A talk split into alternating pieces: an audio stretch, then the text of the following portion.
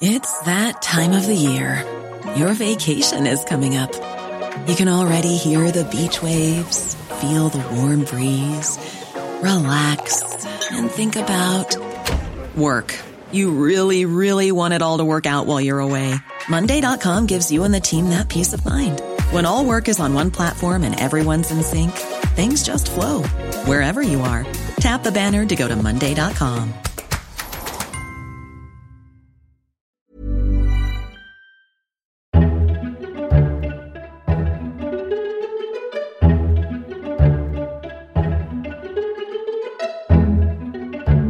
Welcome to FT Politics, a weekly discussion on what's happening in Westminster from the Financial Times. I'm Sebastian Payne. In this episode, we'll be looking at the government's tight vote on the customs union, the growing signs of big problems in the Tory party, and Labour's dilemmas over Brexit and anti Semitism once again. I'm delighted to be joined by our Whitehall editor James Blitz, Deputy Opinion Editor Miranda Green, and our political commentator Robert Shrimsley. Thank you all for joining.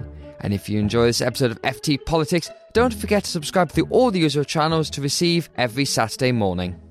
So, Theresa May's government has survived another week, but it was a close run thing. On Monday and Tuesday, the government faced an uprising from the Brexit and Remainer wings of the Conservative Party. The Prime Minister had no choice but to accept amendments to the crucial customs bill from the Brexiter side, when staving off a rebellion from the Remainers on whether the UK should ultimately remain in the customs union. By just a handful of votes, Mrs May squeaked through, so her Chequers plan lives to die another day. Parliament is also pretty much finished for the summer season, so the question now is can she get through the summer and are things finally calming down? James Blitz, let's begin with those votes earlier in the week. So, this is the Customs Bill, one of the key pieces of legislation to make Brexit a reality. And the government have delayed bringing this in front of the House of Commons because they were so worried about amendments and losing it. In some senses, the whole Chequers Brexit plan was to stave off an amendment to the Customs Bill to keep us in the Customs Union. Tell us what happened and where the government won, but also where the government lost. Well, it was certainly a dramatic week, and perhaps we might look back on it in future times as actually a decisive one. In effect, there were two points of pressure on Mrs May. One was from the Brexit ultras, the 60 to 80 Conservative MPs led by Jacob Rees-Mogg, who dislike the Chequers prospectus enormously. And they put forward four amendments to her customs bill to try and basically move it towards a more radically pro-Brexit position. The government gave way on that. They accepted all four amendments. We can debate at great length whether that changes the status of, of the Chequers proposal. The government's view, and I think it's a generally accepted view, is it doesn't as much as Rees-Mogg might make out. But the fact is the government accepted those four amendments and the bill got through. Then, in a kind of revenge act, the pro Europeans, led by Stephen Hammond and Nicky Morgan, put forward an alternative amendment and one which would have effectively defaulted to leaving the UK in a customs union. That was a dramatic moment because if Mrs. May had lost that amendment, she was clearly against that. She's always said we've got to be out of a customs union. That would have created a real government crisis. They won that by a handful of votes. So, net net, the week is one in which Rees-Mogg and the arch Brexiters look as though they've still got the upper hand, the whip hand on the backbenchers, and it's been another big setback for the pro Europeans. Mrs. May at the end of it is still left standing. Miranda Green, somebody described Brexit to me recently as trying to take a goat up a mountain path here. And it sort of does feel like that, that it's at every moment, every turn, the goat, if that's how you want to put Brexit, could fall off and slide into the precipice. And that's really the sense that I got from this week, that ever so slowly, the legislation is moving forward, the compromises are holding, but you know, the drama is increasing, increasingly problematic for Mrs. May, and you do wonder if it is going to fall at some point. Well, you do. And to take on your metaphor, you have to kind of work out what is the goat because what is the nature of the precipice that it might fall into? Because it seems to me the great danger here is that number 10 and the negotiating team are putting all their energy into this compromise, and actually the chances of one of two extreme things happening are becoming more likely. So the precipice could be no deal, and a lot of the Remainers seem to hope that the precipice could be going back to some sort of political status quo before the referendum was even held. You can't do that, that's an impossibility. I mean, the likeliest metaphor actually I came up with was more the kind of famous Vietnam quote, we have to destroy the village to save the village, you know. So this elaborate process that the government's been going through to have a negotiating position and then take it to Brussels, see what they come back with by the autumn, etc.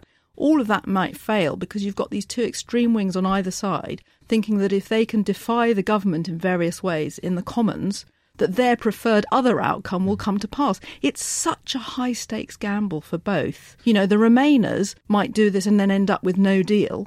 And the ultra Brexiters might end up with a second referendum, which they don't want. So it seems to me that everybody's lost their head, actually. Well, James, I think if we just look at those two battles there that we had, so on the Eurosceptic side here, obviously Jacob Rees-Mogg and the European Research Group, who are pure Brexit believers, they went to Downing Street on Monday and essentially said, if you don't accept these amendments, then we'll defeat the governments. The government ended up accepting them.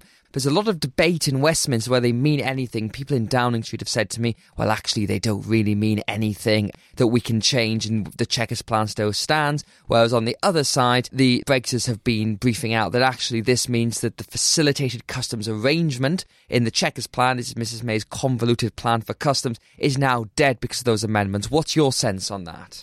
My sense is that they don't change things as much as people think. I think a lot of the things that were set out in those amendments, this is the argument Mrs. May says, and I think it probably carries, are broadly in the Chequers white paper. I think Miranda has put her finger in her answer on, on, the key question, which, especially as far as the Eurosceptics are concerned, which is what are they going to do on the big vote, the approval motion on the Chequers deal when it comes to the Commons October, November? At the moment, all their language, all their rhetoric is to say, we don't want Chequers, we're going to vote against it. But as Miranda has said, if that is what they do, they will bring down the Chequers compromise, no agreement on a deal, and the Commons will then enter into a no man's land. My own view is the House of Commons is not going to allow no deal to continue. As the reality of no deal becomes clearer, and it will become clearer in the next few months, there is not going to be a majority for that. The default position is going to be to move towards Justine Greening's proposal or something like it for a second referendum. And what Jacob Rees-Mogg and the ERG, the European Research Group, the 60 to 80 hardline MPs have to ask themselves is, do we want to risk going down that road?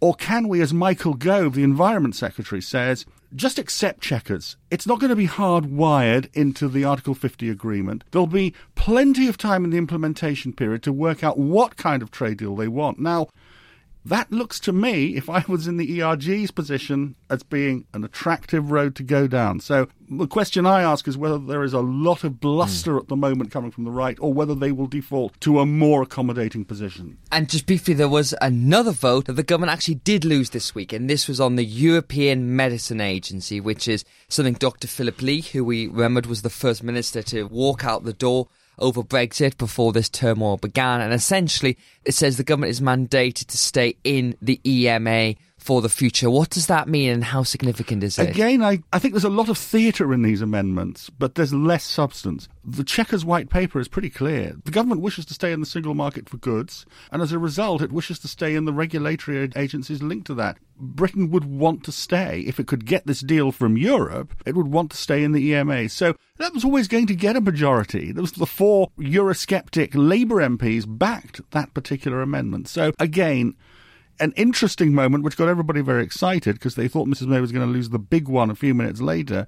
But in fact, I don't think its significance is that great. Miranda, let's just talk briefly about the Remainer strategy on all this. So, following all that on Monday, Tuesday, we then had Stephen Hammond and Nicky Morgan come in with their amendment, which essentially said if your customs arrangement doesn't come to pass by January, then we have to stay in the customs union. And to the hardliners, the ERG that we just talked about, that was obviously totally unacceptable. And I think the Conservative whip did the mother of all whipping operations with talk of the age old pairing system falling down in Parliament, but they got it through just about. And if they hadn't got it through, the whips, I understand, were telling MPs we're going to have a no confidence vote. If you're going to do this, then we'll have a no confidence vote. The government could fall, Mrs. May could fall, we could spill into a general election. All manner of things were promised, but once again, they just about got through. But it just shows, as you were saying earlier, how tense and fraught this whole thing has become. It has, and I like James's idea of it as parliamentary theatre partly. And if it is that, and if it's an attempt by both sides of the Brexit argument to have a little show of strength as they try and kind of nudge the compromise this way and that. I think the Remainers came off the worst of it this week for sure. It wasn't great. And this was partly because this attempt to coordinate across party lines seemed to go extremely badly. There were a lot of complaints about all the whips offices this week. The Tory whips office seemed to have been extremely naughty, undermining the honourable concept of pairing. So if you don't turn up to vote, another MP who would have voted the opposite way also doesn't turn up to vote, so you cancel each other out. They not only abandoned it, they told people they would stick to those arrangements and then, in a rather underhand way, didn't seem to do it. But the Labour Whip's office also took a long time to make up their mind about what they were going to do on the ERG amendments. It was quite late in the day that they decided that they would support the Customs Union amendment from the Tory Remainers. And it made it very difficult to kind of muster that show of strength from the Remain side. And they failed. And for the government to only win on such a crucial, crucial measure by six votes again shows us that the Labour leavers, who you can also describe as people in the Labour Party who think that they have to respect the referendum result, are very crucial to May getting any sort of deal through because it's true that there's no Commons majority for any particular outcome. So each thing becomes an exercise in brinkmanship. And finally, James, obviously the question of where Mrs May's standing is in all of this was raised again. There was talk of letters going in, letters going out of force and no confidence votes, and of course it is all about how close we to that crucial 48. When there's 48 letters of no confidence in Mrs May, it triggers a vote. And I think the Conservative Party is totally divided on what to do on this. There are some people, like Philip Davies, the MP for Shipley, a Libertarian MP, who said very dramatically on Thursday, I'm putting my letter in. I no longer have confidence in Mrs May. Then you had others, for example, Simon Clarke, who's the MP for Middlesbrough South, who said, I'm withdrawing my letter and did that again in a very dramatic way, as these MPs like to. The problem they've got is if they trigger a leadership contest now, do they have the numbers to win that, which is about 160 MPs? If they don't have the numbers to win that, then Mrs May is safe for another year. So it looks to me, if she gets through this week, the rest of this week and next week to the summer, she's probably safe until later in the year. And that's when your point about the motion on whatever deal comes back really comes into play. I think your analysis is absolutely correct. I, do not think there's going to be a leadership challenge of any kind against Mrs May. It's far, far too late for that. The time for that was a year ago. That's all over now the big game in the next few months is going to be what happens to the Chequers prospectus, the kind of middle Brexit that she set out. She now has to take it to the European Union. This is the next big phase. European Union don't like it. They think it's dividing up the single market. The UK wants to stay in the single market for goods, but not services. There's a lot of unhappiness. We haven't mentioned what is the other really big issue. What is going to happen on this so called backstop or insurance policy to maintain an invisible border in Northern Ireland? The UK government is going to have to accept the idea that the insurance policy will be Northern Ireland staying in a customs arrangement with the EU. That has not been properly tested yet within the Conservative Party and the Democratic Unionist Party. So lots of problems there. But I come back to the basic point, which is when it comes to the big vote, what do the hardline conservatives want to do? Do they want to go into no man's land, a potentially second referendum, or will they accept the Gove argument? Okay, let's get across the line and sort everything out later. I think they will go for the second. Yeah, I think this is absolutely right. This is the crucial question. And, you know, Gove is being described by some conservative commentators as the Michael Collins of this affair, i.e., the person who unpopularly signed a peace deal with the British after the Easter Rising to retain some sort of relationship with the British until Ireland could fully become an independent republic. And, you know, Gove as that figure makes a lot of sense. But otherwise, you're quite right, Sebastian. The goat is going into some sort of precipice, but whether it's a hardline Brexit precipice or a second referendum precipice, who knows? It was also quite a difficult week on the opposition benches. The Labour Party, as we've just heard, was ultimately responsible for Mrs May winning the Brexit vote plan. Four long term socialist Eurosceptics voted with the Tories to save her bacon, but that was all somewhat overshadowed by recent travails with anti Semitism. In the latest instalment of this very long running saga, the party did not adopt the international mainstream definition of anti Semitism to its constitution, leading to another bout of anger and outrage against Jeremy Corbyn. Miranda, let's just pick up with what you said earlier about these four Eurosceptics. So these are the kind of people in Labour who have not believed in the EU for decades. Jeremy Corbyn was one of them, as was John McDonnell. They see the EU as a sort of capitalist club. It's representing big corporations, infringing workers' rights, all the things they really don't like. So they voted with the government to give the cleanest break possible with the EU to, I think, what you could say, a lot of anger from some MPs, from Labour activists, from trade unionists, and from people who want the softest Brexit possible or no Brexit. It's very, very difficult for the Labour Party on this. And actually, there's an interesting mix of people siding with the government on promoting Brexit, as it were, through the Commons. And it actually includes sections of the old style right of the Labour Party I mean, one of the most outspoken people insisting that Labour will really come a cropper politically unless it, inverted commas, respects the result of the referendum is Caroline Flint. You know, she's no hard left figure. So there's an interesting, peculiar alliance of people in the Labour Party, and they are sticking to their guns. You know, they're not being won over at all by the compromises. Then on the other side, you've got quite interesting things happening. You've got some of the huge trade unions who bankroll the Labour Party, putting pressure on the leadership for a sort of soft Brexit. You've got momentum activists trying to gather signatures for a petition which would force momentum to vote on a proposal that Labour should be asked to back the idea of a second referendum. And that's actually gaining quite a lot of ground. They only have to get 10% of Momentum's membership on board for that to become a hard and fast demand. So there's a lot of toing and froing within Labour circles. But in the meantime, in a sense, to quote Mrs May, nothing has changed, which is that the Labour leadership don't really care about Brexit that much. And when Jeremy Corbyn's public line is we have to have a plan to bring people together for the post Brexit Britain we want to see. You can see what their priorities are. They want to take over once Brexit's been done so that it's an albatross round the neck of the Conservative Party. And if we're out of the EU, why would they care? They've never liked it in the first place for the reasons you describe.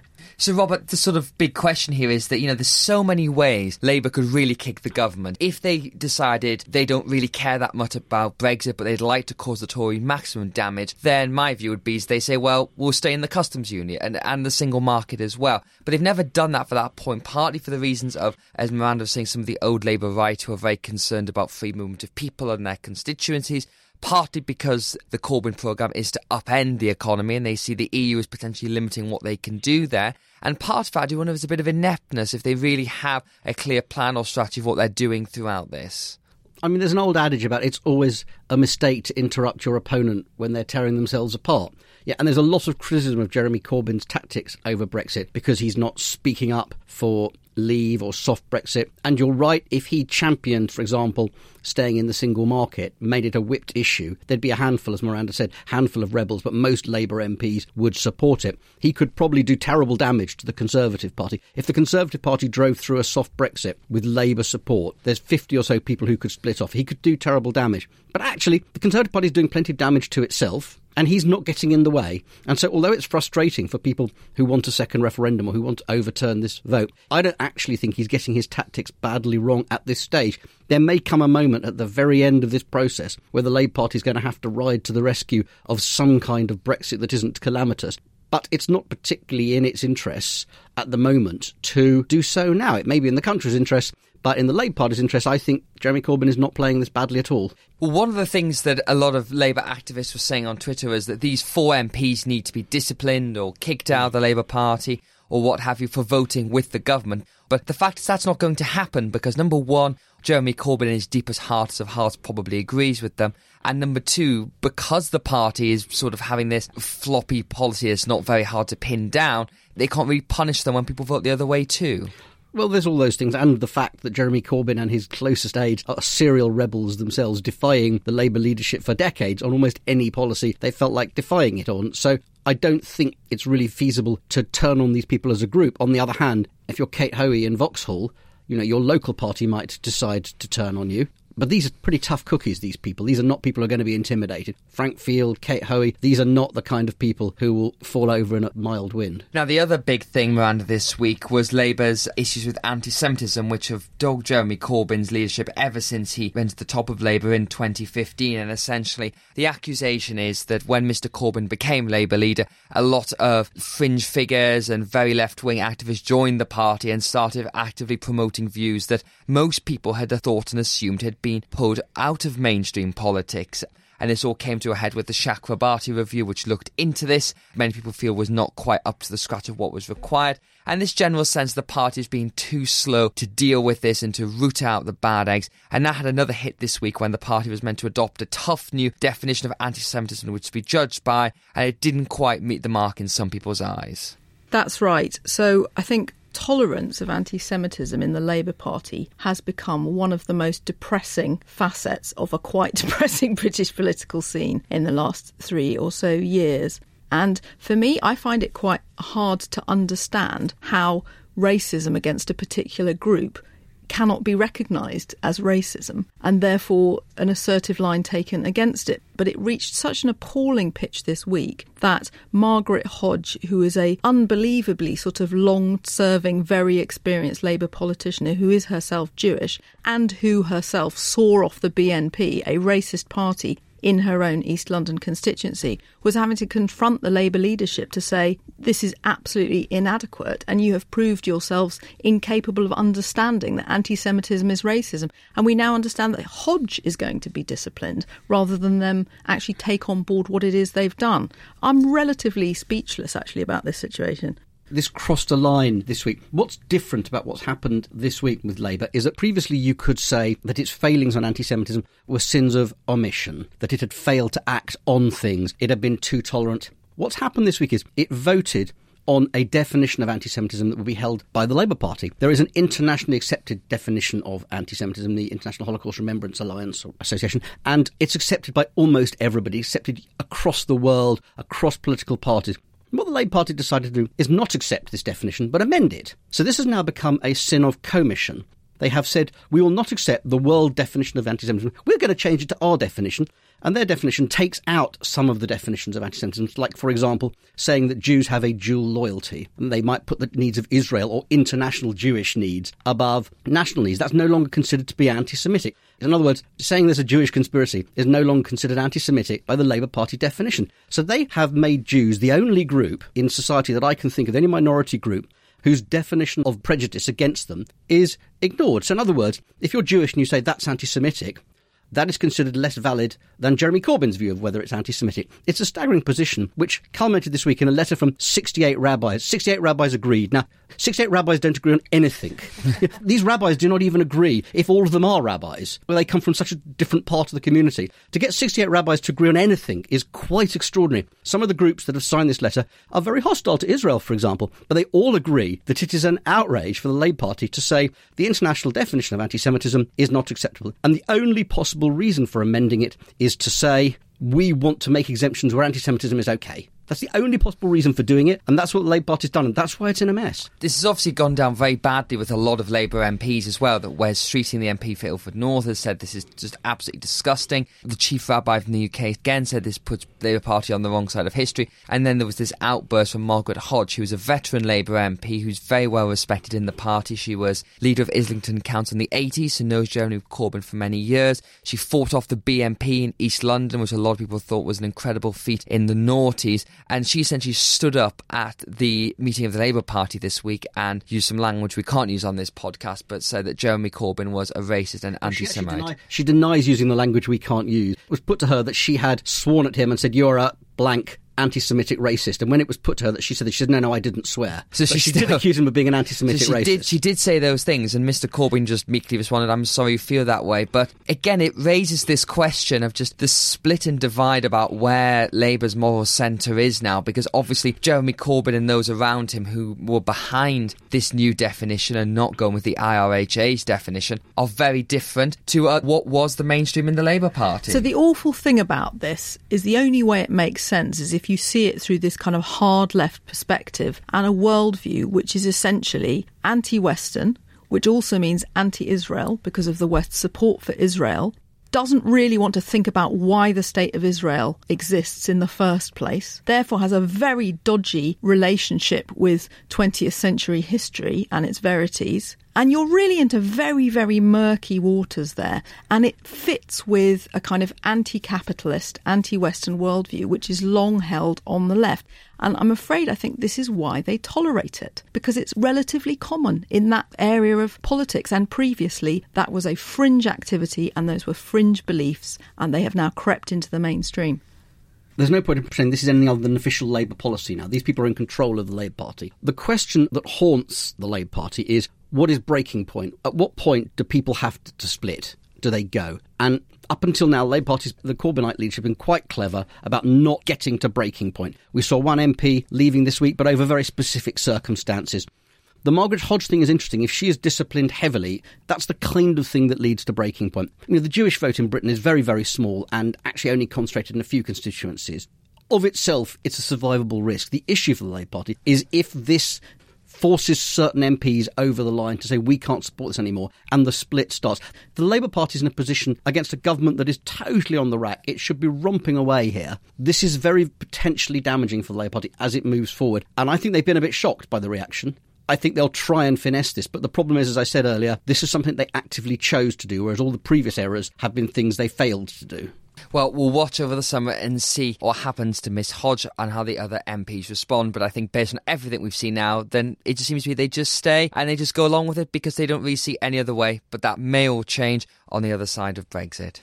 And that's it for this week's episode. Thank you very much to James, Miranda, and Robert for joining us. We're back next week for another instalment. In the meantime, if you like the idea of some FT content and think about subscribing, you can find our latest offers at ft.com forward slash offer 50. FT Politics was presented by Sebastian Payne and produced by Molly Mintz and Anna Dedder. Until next time, thanks for listening.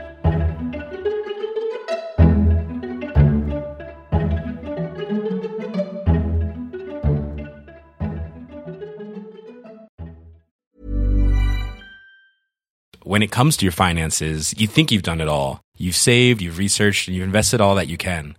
Now it's time to take those investments to the next level by using the brand behind every great investor, Yahoo Finance. As America's number one finance destination, Yahoo Finance has everything you need whether you're a seasoned trader or just dipping your toes into the market.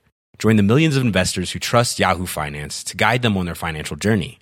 For comprehensive financial news and analysis, visit yahoofinance.com the number one financial destination, yahoofinance.com. Here at Bellingcat, we get to the bottom of things. From a global crisis to an underreported event, we find the facts using publicly available tools and resources, uncovering what is hidden on and below the surface.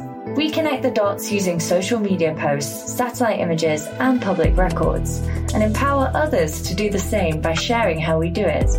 The ability to do so is only made possible by our readers, supporters, and community members. Care to join us? Learn how at bellingcat.com.